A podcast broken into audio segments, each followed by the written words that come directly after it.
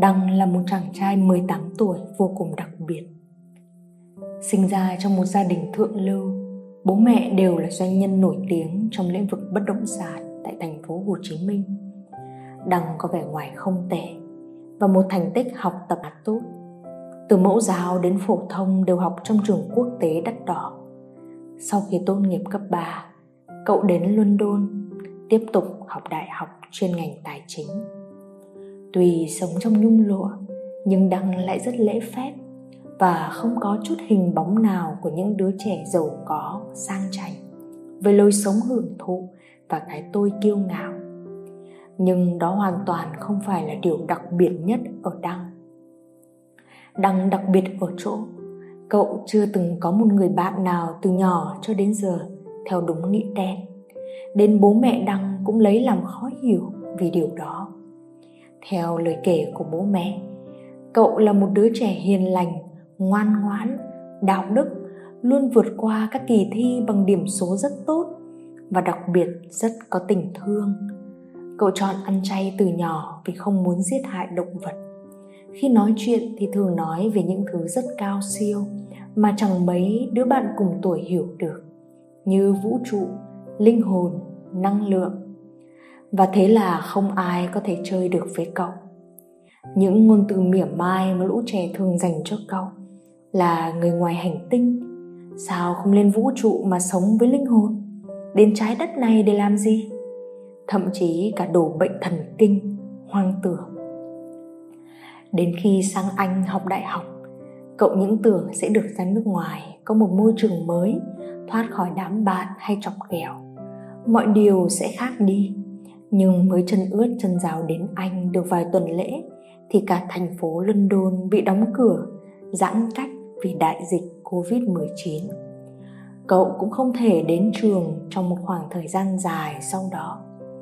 Cậu chỉ ở trong phòng, ngẩng mặt lên là thấy trần bê tông. Nhìn xung quanh bốn phía cũng thấy tường bê tông. Sự tiếp xúc nhiều nhất mỗi ngày là tiếp xúc với máy tính và điện thoại thông minh một đêm nọ, cậu không thể nào nhắm mắt để ngủ, vì xung quanh có những tiếng vo ve rất lạ. Mở mắt đã nghe thấy, mà nhắm mắt thì âm thanh lại càng vang vọng, đến inh tai nhức óc. Thế rồi gương mặt của những kẻ đã từng bắt nạt cậu ở trường học bắt đầu hiện ra ngày một rõ nét. Chúng liên tục sỉ nhục cậu. Cậu lúc thì thấy rất tức giận, lúc thì thấy mình đúng là chẳng làm được gì có khi lại mắc bệnh thần kinh như chúng nói. Đêm hôm sau, rồi đêm hôm sau nữa, hiện tượng này cũng xảy ra. Cậu không muốn ăn uống, không muốn hoạt động gì thêm nữa. Sự buồn chán lên đến đỉnh điểm. Cậu lại thấy sợ hãi, sợ căn phòng trống, sợ âm thanh lạ, sợ sự cô độc nơi xứ người.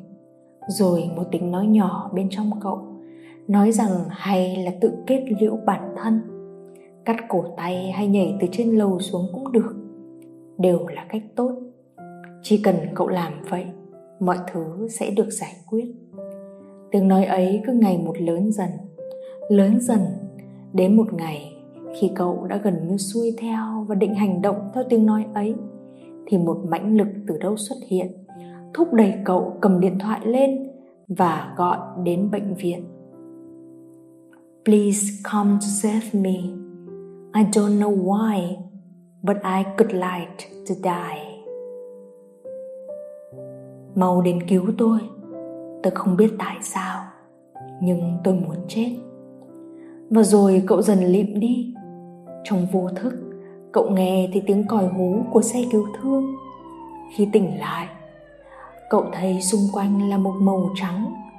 Cậu đã nằm ở bệnh viện các bác sĩ chẩn đoán cậu bị trầm cảm cấp độ nặng, rất dễ dẫn đến việc tự sát, nên đã giữ cậu ở lại bệnh viện thêm một tháng để điều trị. Từng ngày trôi qua ở bệnh viện, cậu thấy dần khá hơn. Ít nhất vì cậu được gặp gỡ và trò chuyện với những người cũng có vấn đề như cậu. Nhờ đó mà cậu thấy mình bớt lập dị, thấy rằng mình có thêm sức mạnh để vượt qua cậu đã không còn ý định muốn chết nữa. Cậu thấy trân trọng sự sống hơn. Sau một khoảnh khắc, còi xe cứu thương lại hú lên. Các bác sĩ, y tá chạy thật nhanh ra xe để cố gắng cứu lấy một cô bé người anh trạc tuổi cậu, vừa cắt cổ tay tự tử. Màu me thấm đẫm chiếc váy hoa cô bé đang mặc, khuôn mặt tái nhợt không còn sự sống. Cha mẹ cô bé khóc lóc thảm thương cuối cùng cô bé đã ra đi trong nỗi đau tột cùng của cha mẹ. Trong một khoảnh khắc, cậu chợt nghĩ về cha mẹ mình ở việt nam. Chuyện gì sẽ xảy ra nếu cha mẹ cậu cũng ở trong hoàn cảnh giống như cha mẹ cô bé đó? Chắc chắn họ cũng sẽ rất đau khổ, dằn vặt bản thân. Mà cậu thì rất thương yêu họ, nên cậu muốn nhìn thấy họ hạnh phúc, an yên. Khoảng thời gian sau đó cậu đã tự vực dậy được tinh thần mình. Cậu chịu đi ra ngoài ban công, cảm nhận nắng, gió, ngắm nhìn cảnh vật, sự sống xung quanh. Cậu đặt mua một vài chậu cây nhỏ, hàng ngày tưới nước, chăm sóc, ngắm nhìn chúng và nói với chúng những điều tích cực mà cậu cảm nhận được trong ngày.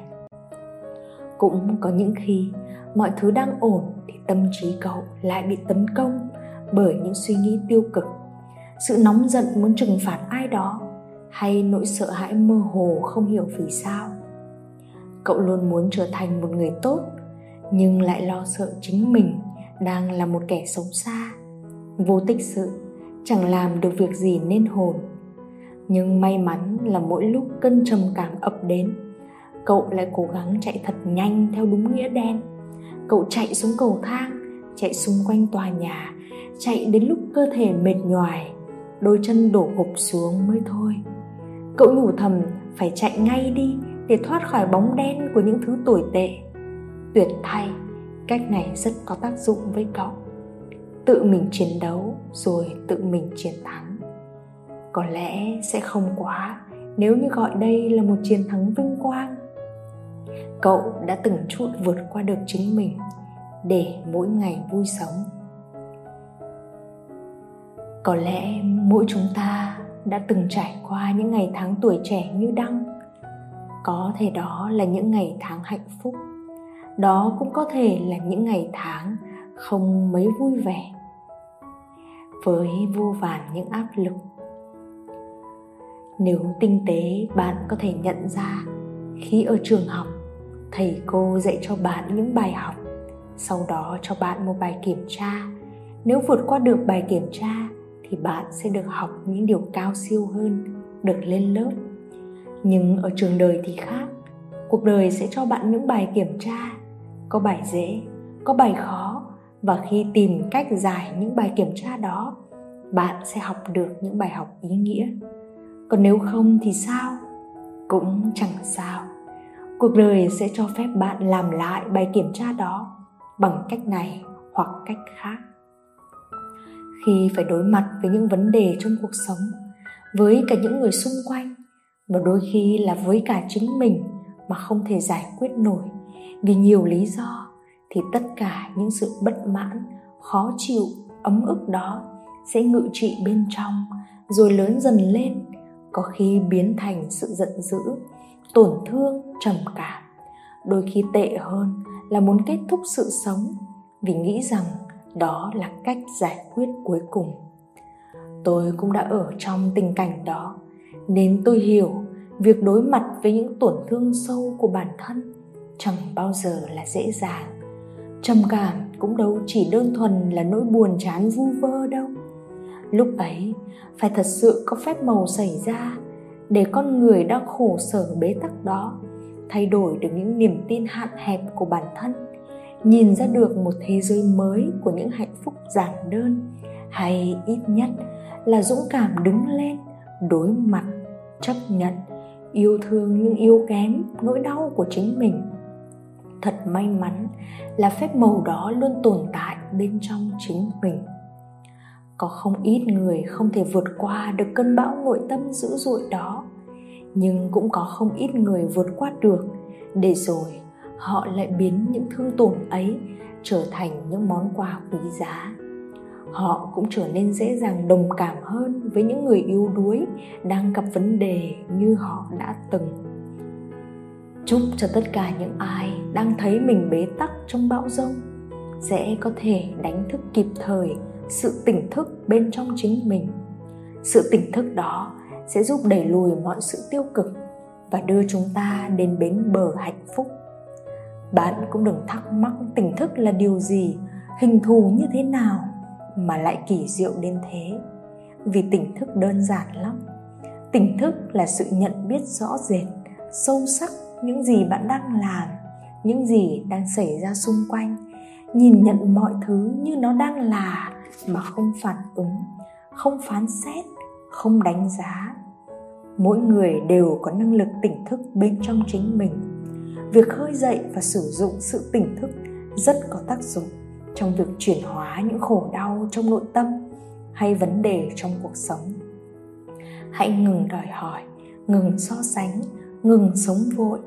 Hãy tập quen dần với sự chậm lại, định tĩnh và kiên nhẫn, yêu thương nhiều hơn, biết ơn nhiều hơn, thấu cảm nhiều hơn và ít chỉ trích hơn, đặc biệt trong những cơn rông bão lúc đó, ta sẽ bắt đầu thức tỉnh, được sự tỉnh thức quý giá đó.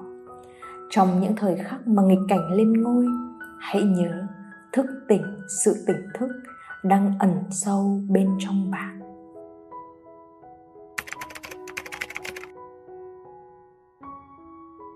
Những nỗi đau ta chẳng thể gọi tên, thoáng qua tim biến thành lỗ hồng giữa đông người mà ta chịu nặng mỗi riêng mình chẳng tỏ cùng ai. Nỗi đau tưởng như dài mãi, giấu vào trong u uất tâm hồn. Cô đơn hụt hẫng và chán ngán, bé nhỏ bơ vơ chẳng có ai.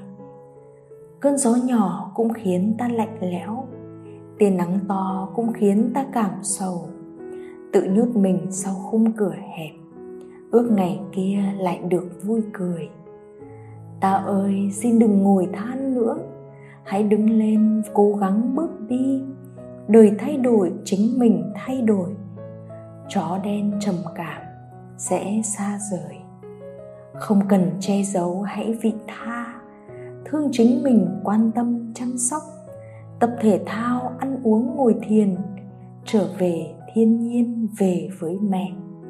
Nghĩ tích cực, xua tan tiêu cực bền trí, vững tin, mạnh tâm hồn. Biết ơn cả những điều nhỏ nhất. Bơi qua khổ, đến bờ.